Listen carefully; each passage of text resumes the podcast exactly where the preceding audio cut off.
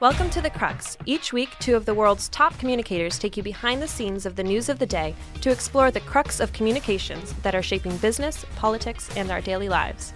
Hi, this is Gary Sheffer. And hi, I'm Mike Fernandez, and we're glad to be with you from Boston University.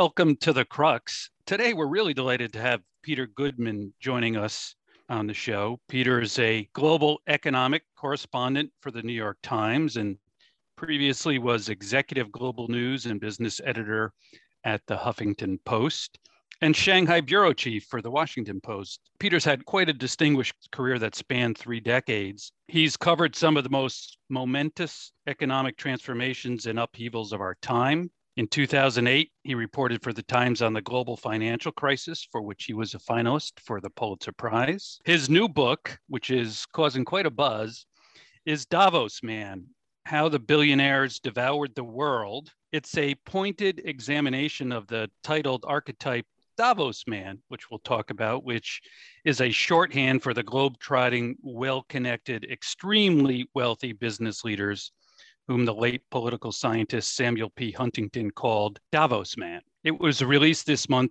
to wide praise and attention. Peter, welcome and thank you for taking the time out to talk to us on the crux. Thanks so much for having me. So let's start. Uh, you know, I described the origin of the phrase Davos man. So, as a way of describing what your book is about, could you tell us more about it? Some of our listeners probably aren't familiar with this annual meeting of business leaders in a ski resort. So, why'd you choose it as a title of your book? And I guess what's it all about?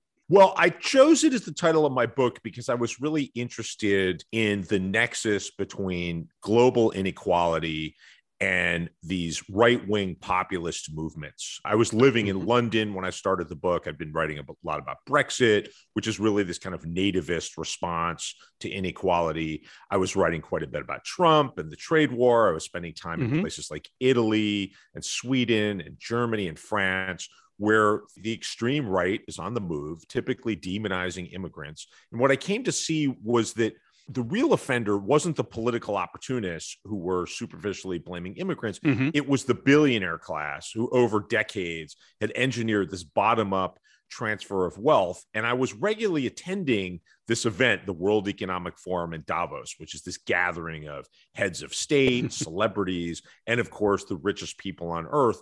And they were taking note of right wing populism and inequality and starting to worry about pitchforks at the gate and so the official seminar, I mean, I should stop and tell you Davos is many things. Most superficially, it's this earnest group of panel discussions that plays out for four or five days uh, every January in the uh, oddly charmless village of Davos, high up in the Swiss Alps.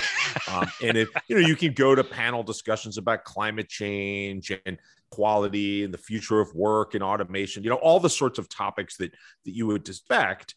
And the billionaires uh, go there under the mantra of committed to improving the state right. of the world, which is this incredibly ironic title, given that these are the ultimate beneficiaries of the status quo. And so I came to see Davos as serving the aims of the billionaire class to insulate themselves against economic redistribution, to protect themselves against any accountability for the results of just a handful of people dominating the bounty of global capitalism. And they can sort of say, look, here we are.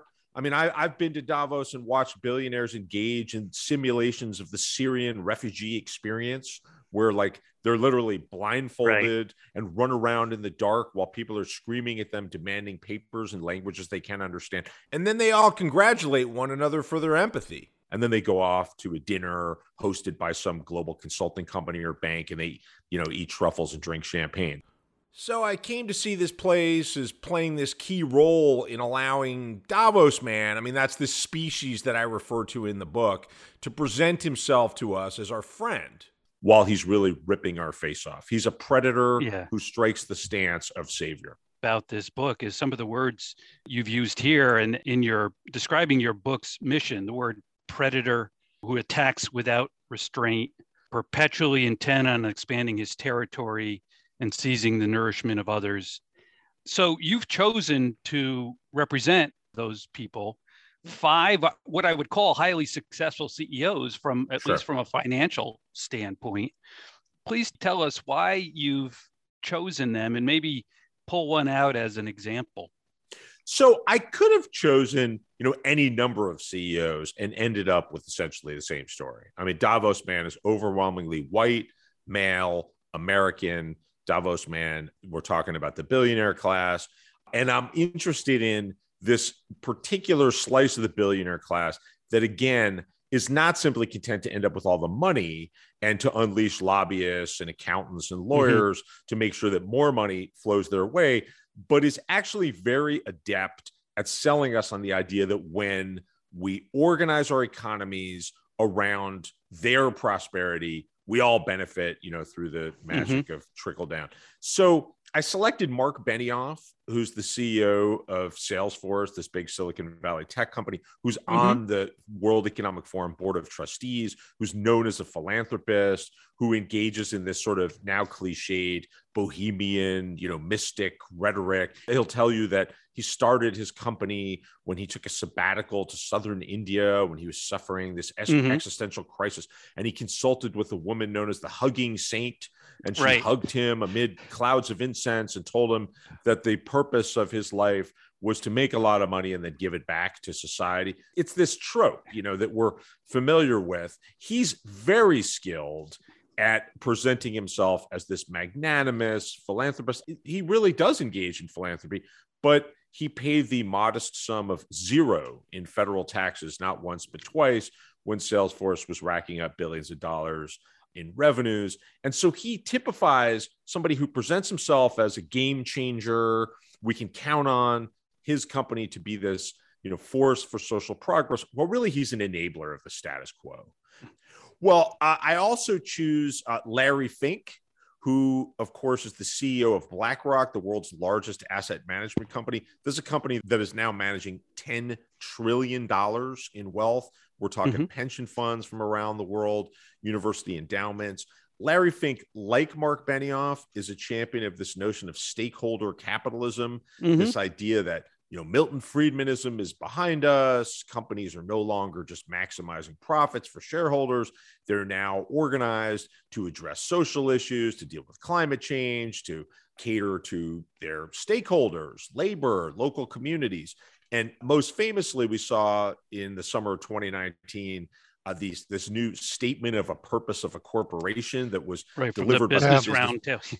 business roundtable, then headed by another one of my characters, Jamie yeah. Dimon. And this, I mean, we will get to the media later. A lot of very credulous writers declared this kind of landmark and it's capitalism 2.0.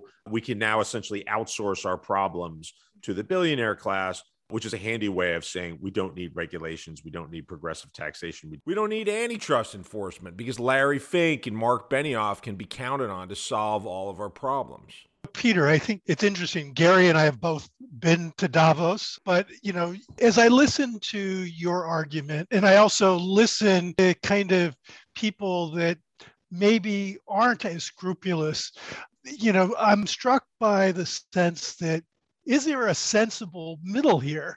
Is you know i'd love your view whether companies can really serve a broader purpose or do you think by nature companies are just profoundly self-serving mean, I think companies can serve a broader purpose. And I'm even willing to believe that Benioff's company is serving a broader purpose. I mean, he, to his credit, whether whatever you make of the Hugging Saint story, and the fact that he leads his executives in you know prayer ceremonies in the surf in Hawaii and his I mean we can have some fun with that if we like. I mean Salesforce really does by all accounts contribute 1% of its revenues 1% of its staff time to a whole bunch of philanthropic efforts. I'm willing to believe that that's made a difference. I mean Benioff made a big point of noting that you know in the first wave of the pandemic he pulled his connections in China to secure 50 million pieces of PPE and distribute them to frontline medical workers. That's great, you know, and I'm sure that that probably saved people's lives, and that's fantastic too. But we got to ask ourselves, why are we dependent upon the goodness of a Silicon Valley CEO to outfit frontline medical workers in the wealthiest country on earth in the middle of a pandemic. I mean, I think that while we can look to companies to organize themselves better than they have. I mean, Amazon, I mean, Jeff Bezos is one of my five characters. Yeah. Amazon could do a whole lot better than having its warehouse workers laboring with no protection whatsoever, called essential workers, while they're supposedly prioritizing, you know, hand sanitizer and PPE to save people's grandmothers, while in fact the warehouse workers I talked to were saying that's just complete nonsense. They were sticking the same stuff in boxes as always, jars of peanut butter, video game consoles, sex toys, and then have Jeff Bezos thank them all for the $5 billion that was required to blast him into space in the middle of the pandemic. You know, we can do better than that. We should applaud CEOs who do better than that. But the mm-hmm. point of my book is to say we can't outsource our functions of democracy to the billionaire class. Corporate CEOs do, in fact, Larry Fink will tell you this, have a fiduciary responsibility to their investors. That means that there's always going to be one special stakeholder, and that's the shareholder. And let me tell you, I'm not here to demonize corporate CEOs mm-hmm. or capitalism for that matter. It served us magnificently. It's a source of incredible innovation, incredible wealth, but we need regulation, we need antitrust enforcement to prevent the natural tendency toward monopoly. We need mechanisms like progressive taxation to ensure that more people can actually benefit from the gains of capitalism than have now. And we can't fall for whatever idea these guys cook up in their public relations laboratories or places like the World Economic Forum in Davos to have us say, okay, guys, yeah, you just run the world and we'll just sit in the corner and not pay attention to what's actually happening. So, your book paints a picture of an unfair economic system that favors the rich and hurts working class people. And in fact, there are some specific places where you draw a comparison between the socioeconomic gaps of today with that of the late 19th century with the robber barons. One, is that really fair? And then Two, you use the term cosmic lie about taxes, deregulation, and trickle down economics. Help us with what you mean by that. Sure. So the cosmic lie is this idea that we've seen pop up again and again, not just in the United States, but in Britain, in France, where Emmanuel Macron basically took office by catering to people like Bernard Arnault, uh, the CEO of, of Louis Vuitton, uh, to cut wealth taxes. It's this idea that if we hand more money to the people who already have most of the money, they will employ that money to invest in productive businesses, to employ more people. And the magic of trickle down will spread the benefits to everyone. Something that in reality has happened zero times. I mean, this is a wonderful way to justify the one part of the story that always does happen. The rich people really do end up with more of the money. And then traditionally, we saw this after Trump's tax cuts in the US, which lavished $1.5 trillion on cuts. People like JP Morgan Chase CEO Jamie Dimon, who was running the Business Roundtable, helped deliver them, and Mark Benioff and Larry Fink. What happens is companies take the money and they hand it to shareholders through share buybacks, through dividends. They don't invest in productive capacity. I mean, let's look at a company like Ford, right? Now telling us, oh, we can't make cars. We don't have enough computer chips. We need a bailout from the federal government so they can make computer chips in the United States to save us from our decision making that put us in a position where we're dependent upon one huge supplier in Taiwan for our chips. And by the way, it turns out Ford isn't even particularly important buyer of those chips compared mm-hmm. to the really important ones. This is a perfect example of we get capitalism, we get a kind of corporate welfare when that suits our interests. And all along the way, we sell this cosmic lie to justify more tax cuts and deregulation. How much capacity in chips could Ford have produced in the United States all by itself if it hadn't spent? I can't remember what the number is off my hand, but several billion dollars on share buybacks in the couple years running up to the pandemic. Well, Peter, wow. I think I need a hug after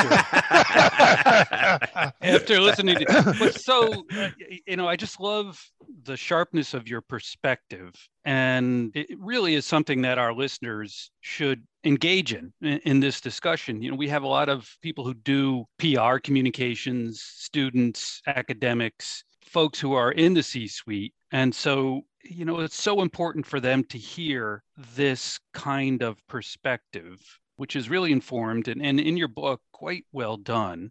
So I want to follow up on something Mike asked you about, which is about working class people and sort of the man on yeah. the street perspective of this. You know, many people see government as incompetent for good reason. Right. Right. And not just here in the US, but globally as well. So if government is incompetent and business is greedy, what can the man on the street do to drive change? Where do they turn? Well, first of all, this notion that government is incompetent is directly related to what Davos man has been selling us for 50 years. This idea that, oh, I've got this, I can make better use of the tax dollars that you'd be squandering on a bunch of bureaucrats in Washington or in your state capital. So give it to me and I'll run philanthropic mm-hmm. enterprises or I'll I'll deliver more innovation that'll produce more trickle down. I mean, our government in the US has essentially been systematically pillaged by Davos man. I mean, we now live in a country where the people who are running companies, people like Steve Schwarzman, who's another character in my book, who's worth $35 billion, he's the world's largest private equity magnate, is handing over a smaller percentage of his income and wealth to the federal government than the people scrubbing his toilets at his multiple residences that he owns, the way most of us own socks. And it has real repercussions in terms of just the ability to have a conversation about important issues like pandemic policy, like climate change. It's not reasonable to expect that anyone's going to be willing to make sacrifices in the short term for longer term right. gains. I mean, how do we tell a coal miner in West Virginia, hey, sorry, pal, we don't need what you do anymore. You know, good luck training to become a solar panel installer. If that person, yeah. see, you know, Jeff Bezos is worth $200 billion, has a salary of 83,000, which is roughly what a public school teacher in California makes, and is paying income taxes accordingly. And we don't have wealth taxes. How is, how are we supposed to tell the coal miner in West Virginia, you know, yeah, it's sacrifice hey, so that we all don't die. Upskill here. Yeah. Yeah. And, but but and, what would you do? What would you tell them? If you what, were king for a day, what would you tell them? What would you do? I would tell them that in Denmark, where there are much higher rates of taxation and wealthy people do pay taxes, which, by the way, is the biggest differentiator between the United States and just about every other developed democracy, right? In the rest of the world, they tax rich people. In Denmark, if the breadwinner in a family of four at median income loses their job, six months later, they're living on 87% of their previous income. In the US, the similar figure is 27%. So if you're talking to a labor union, if you're talking to an industry that maybe needs to go by the wayside or a company that hasn't been so competitive, in the US, the workers there, their lived experience says, boy, we better monkey wrench change. We better not get with any program that involves us losing what we've got right now because it's a pretty uh, close path to sleeping, you know, outdoors. In Denmark or in Sweden or in, in Norway, in the Nordics, it's much easier to actually have a sort of entrepreneurial response to real problems. I mean, I'll give you an example. A few years ago, I went to a big mine in the center mm-hmm. of Sweden where they were going to bring in self-driving trucks and they were you know automation right classic case automation threatening jobs and i talked to all the workers in this mine and every single one of them said yeah we're fine with that because if this makes our company more productive then wages will go up and that mm-hmm. wasn't some sort of crazy faith that was their lived experience because in in sweden they have a system where uh, the productivity gains from their form of capitalism translates into higher wages. They have very high union participation. The unions sit across the table from employers associations. And so they could take that to the bank. Whereas, again, a union in the state says, well, I can't count on any of that. I have no power at all. So I'm just against change. And that actually weakens the competitiveness of American companies. It weakens our entrepreneurialism. How many people would quit their dead end jobs in the US and maybe take a chance on a good idea if they weren't worried about losing their health care? So right. we can't finance any of these things in the US because we don't tax rich people. And that's why people quite legitimately to come back to your original question say oh you know government's so inefficient government is so, is so minimal government can't solve my problems. So they're susceptible to these narratives that capitalize on that for more of the same. The, the classic davos man playbook is starve government weaken government then say look government can't do anything so why don't we just annihilate government And that's the way in which Davos Man has systematically dismantled public infrastructure and transferred the proceeds to themselves.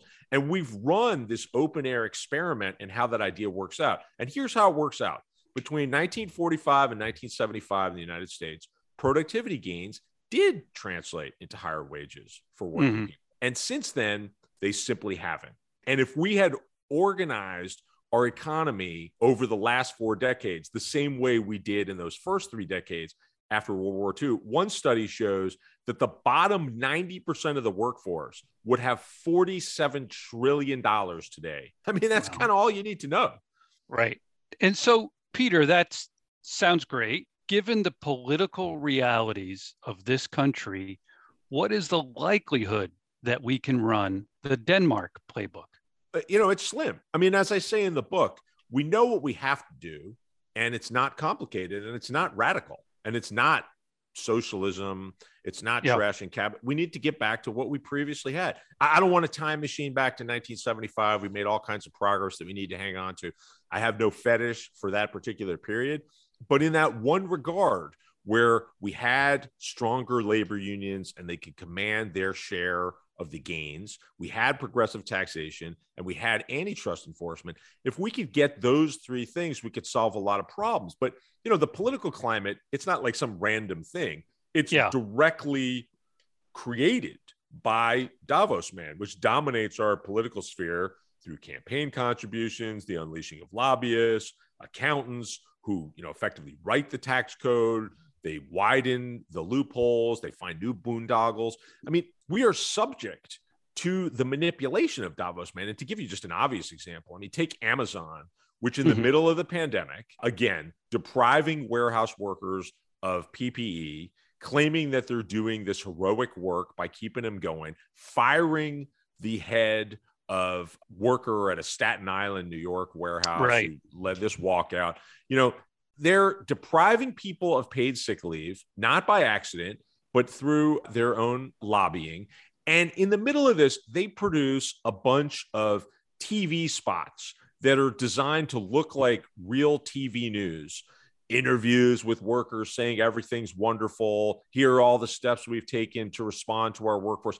And they distribute these to a bunch of local television stations around the US, and scores of them air these as if they're their own segments. I mean, this is to come back to this question about, you know, is it fair to compare da- today's Davos man to the robber barons? Hey, the robber barons would have killed for that kind of capacity. I mean, to have data, I mean, they simply owned the local newspapers and that provided the ability to misinform if they needed to but confusion is the ultimate thing that reinforces the status quo because then we all say oh, you know, the politics are impossible. And that's, you know, I don't mean to. Any to actors sowing misinformation? It's not just these business leaders. Sure. I mean, certainly lots of media entities that win when they just get a click and they slap a banner ad on a click are part of the problem here. And again, like this is not some sort of puppeteer conspiracy. I mean, I'm not saying like all of our problems are the result of the billionaire class. What I am saying is that the single biggest element to the undermining of our democracies, to the dysfunction of government and the lack of resources, and to the lack of faith in institutions. The single biggest thing is this bottom up transfer of wealth. And the single biggest thing that allows Davos man to perpetuate this notion that he's actually our friend and to use that to maintain the status quo is the fact that we can't, you know, talk to one another. And yes, there are a lot of other actors who have some responsibility for the poisoning of the discourse, and the, the media certainly bears plenty of blame there. Peter, you arguably work for the most influential news organization in the world. What do you think of the media's relationship to these ultra powerful, wealthy individuals that you cite in your book? And doesn't the media have some culpability in driving and supporting this billionaire good guy narrative, which you write about in your book? Yeah, without any question. I mean, I think that the media, we tend to be manipulated more than we are manipulating. I mean, by and large, most, I'm not talking about my own employer, right? I mean, my own employer has a subscription model and people pay good money for real journalism quality. It's the other guy. It's but, the other guy. well, I mean, look, I, I mean, it, there there's a lot there's beauty to you know actually having to produce something that's quality enough that somebody will pay a lot of money for it and i'm lucky enough to work at a place that, that runs that way and that you know finance research and yeah, but one could argue that wall street journal has the same model right? And yet my guess is editorially you disagree more with what they do than what the new york times does. Oh i don't know. I mean look there's lots of great reporting in the wall street journal and, and the new york times. But i mean to, to your fundamental point i do think that we have not by accident absorbed this notion that anybody who's made this kind of money must be a genius and therefore they must have a lot of solutions. And the beauty of that idea is that a lot of that's true. Like take hmm. Bezos. Hmm. I mean, Bezos is not worth $200 billion by accident. He's mm-hmm. obviously a genius. He hmm. obviously was very early to understanding the promise of the web and e commerce in terms of execution to run something on that scale and satisfy that many customers is miraculous. And hats off to Jeff Bezos, who's certainly one of the greatest business people of all time. But we can say that and at the same time say, wouldn't it be nice if maybe you paid some taxes so that mm-hmm. the benefits that you've enjoyed, like the highway system and universities that have churned out smart people financed by the taxpayers who can help you build your fortune so that they can function. Wouldn't it be great if your employees were actually covered by paid sick leave? I mean, Bezos is not a guy who succeeded while his employees haven't done so well. He succeeded because his employees mm-hmm. haven't done well. I mean, it's an exploitative model. As I argue in the book, he's monopolized the gains of globalization and international trade, which are actually beneficial. I mean, these are sources of progress and social cohesion and peace in the post World War II era. And he's actually participated in poisoning American attitudes toward trade and globalization because he has so systematically monopolized the bounty. And and to come back to your point about the media, I do think there's this implicit notion that, you know, we have to it, it's like an all or nothing sort of proposition. We either have the mm-hmm. status quo and there's all this inequality and some people don't do so well. There's either that or Venezuela. And that's the ultimate triumph of Davos men is insinuating that basic idea. And we see it with vaccines. I mean, if you criticize vaccine distribution, even with you know, sensible, thoughtful mm-hmm. people, people will reflexively say, "Well, you can't criticize Pfizer. I mean, Pfizer's helped us, you know, see yeah. the end of the." Pandemic. But isn't that the cha- isn't that the challenge we have across society, across the world now? Is that everything's a dichotomy? You're either with us or against us. How do we get to a point where there's an assessment and we all move forward. I mean, I, I, look at your book and I find it very intriguing, very challenging. And then I, I wonder okay, so what's really the goal here in writing this book other than exposing these individuals? Was your goal to really focus on what are some of the systemic inequities, or is the idea here to challenge the actions of Davos men in a way that makes sure they walk the talk?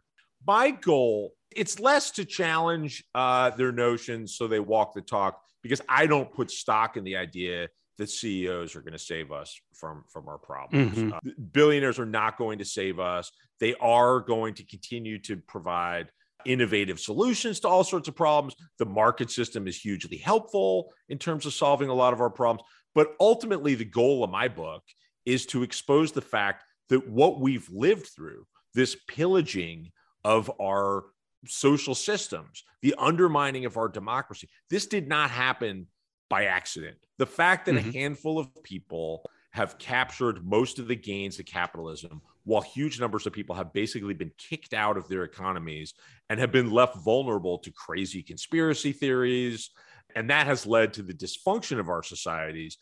That did not happen by accident. And we've been here before. I mean, we stared yeah. down the robber barons mm-hmm. and we tamed them with antitrust enforcement and social safety nets financed by progressive taxation. It's harder to imagine doing that again, but it can be done. We've still got democracy.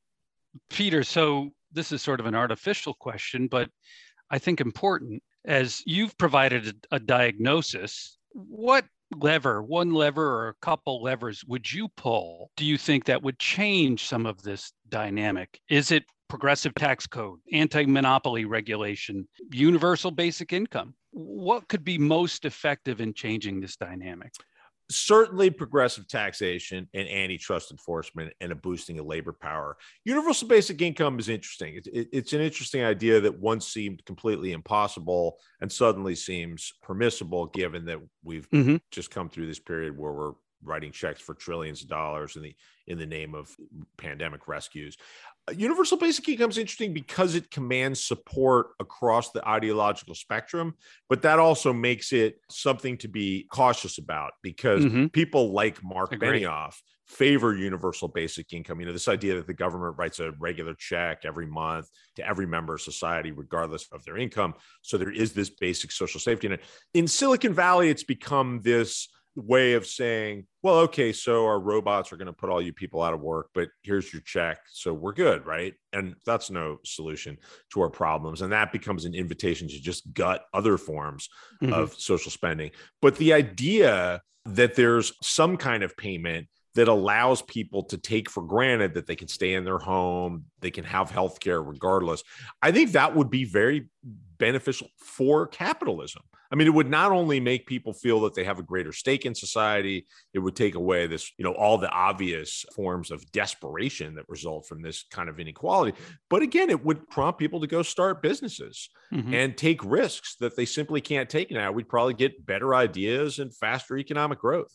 But Peter, on a more personal level as a, as a communicator as a journalist you've got to feel good that there have been lots of favorable reviews of, of the book. But i was intrigued npr and it was they had a very favorable review. They said in their review of the book that this book is an angry powerful look at the economic inequality that's been brought into sharp relief by the COVID 19 pandemic. Do you agree with that word angry to describe your, your work? Yeah, I have no beef with with angry. um, I think if you're not angry, you're not paying attention, or you're one of the lucky few who's benefiting. I mean, what we've got you know, I do a lot of report. Most of my reporting is not hanging out in places like Davos. It tends to be fairly bottom up. I mean, I just hang out with cattle ranchers who people might be surprised to learn are increasingly going bankrupt, even though Americans are paying record high prices for beef, hmm. and uh, and we're eating more beef than ever. Guess who's getting all the money? The four packers who now control right. 85% of the market up from 35% when we deregulated that industry and lifted antitrust enforcement back in the 1980s. So that's an example where you know a lot of people will read my stories and they'll you know see that a cattle rancher whose third generation is weeping as he's telling me that he might have to sell out and liquidate his oh that's so sad you know it's not sad it's out i mean of course it's sad but it's outrageous it's simply outrageous that a person who is not a coal miner whose industry is no longer needed and is not part of the future, but is in fact doing something of value, desired by huge numbers of people, and doing it in the same way they've been doing it for three generations while adapting to change, can no longer make a living doing it.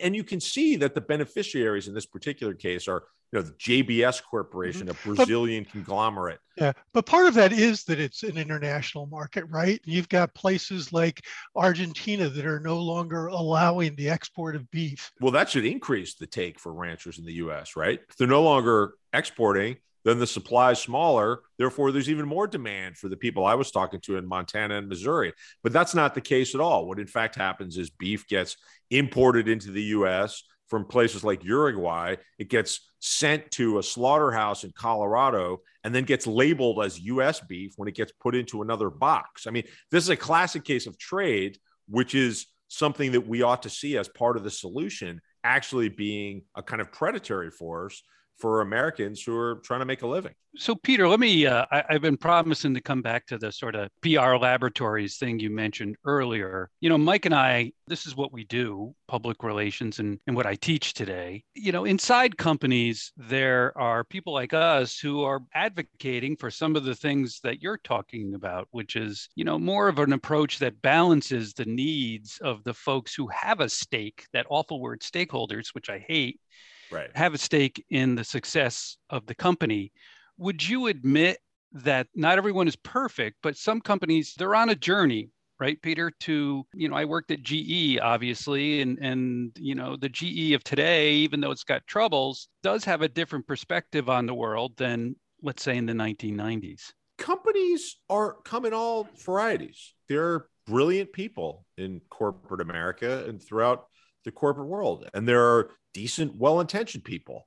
What I'm trying to, and, and, frankly, the five people I write about in my book, Marc Benioff seems like a nice, likable person. I'm mm-hmm. sure he's fond of his family. I mean, I'm not trying to denigrate people personally or, or demonize them. I'm looking at the incentives that are at work.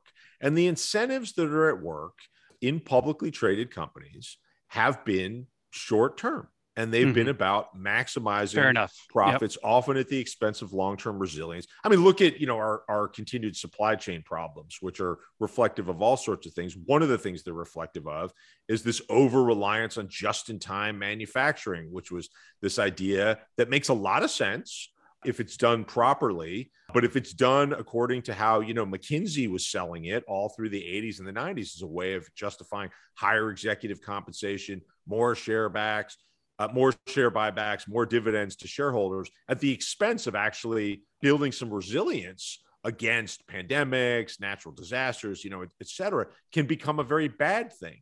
So businesses can absolutely be sources of progress, and we should call out those who are doing it well. But we still have to take heed of the incentives at work, and we cannot mm-hmm. count on the shareholders themselves and ultimately Davos man succeeds because he's great to drive that change. To, we can't count on yeah. them to drive that change. That's right. So I'm interested in you. You know, you're a you still have a day job. Sure. Right. As you say, sound writing a sounds like a fascinating story about cattlemen. You describe yourself as an outsider with insider access. So again, the folks that you know, Mike and I know in this industry, we make our living working with people like you and trying to be as effective as we can in representing our clients. How do you think this book changes your relationship with your sources? You know, I've been surprised through my career. I've never been somebody who's put stock in so called access journalism. Like, I've never yep. pulled punches thinking, like, oh, then I'll position myself to get that scoop down the road or that guy will like me and that will benefit me this way i mean every story i remind myself again and mm-hmm. again mm-hmm. that i work for the reader and by doing right by the reader and gathering up tales that help the reader understand what's going on in the world i assume that over time people will keep talking to me and that hasn't stopped working now I spent three days with Steve Schwarzman at a conference in China a few years ago where we got an hour at the Great Hall of the People with Xi yeah. Jinping. You know, he didn't particularly engage me then. I suspect he probably won't now. That's fine. I mean, I, I'm much more of a. I, I like. I spend most of my time talking to people whose job description does not involve talking to people like me, and who are frequently surprised that someone like me is even interested in what's going on in their lives. And I find that's actually a source of insight that's much harder to come by if you're sort of sitting at your cubicle waiting for some PR person to come and hand you something or get some interview with somebody who, you know, could just as soon be talking to 12 other people, if not you.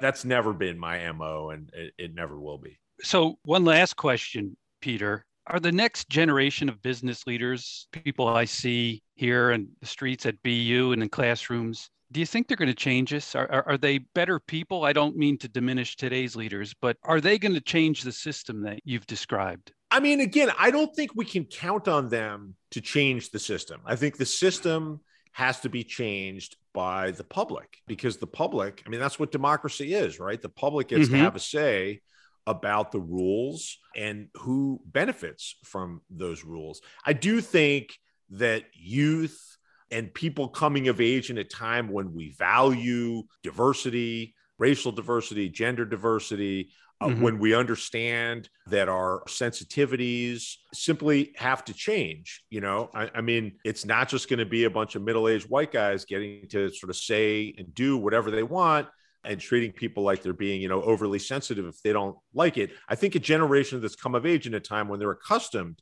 to having to think about how their words and actions affect other people, that certainly opens them up to the possibility of change that just isn't there in a time when a business is dominated by people mm-hmm. who are more or less the same and, and share values. But again, we can't we cannot outsource the writing of the rules to the CEO class. We got to take ownership of democracy ourselves.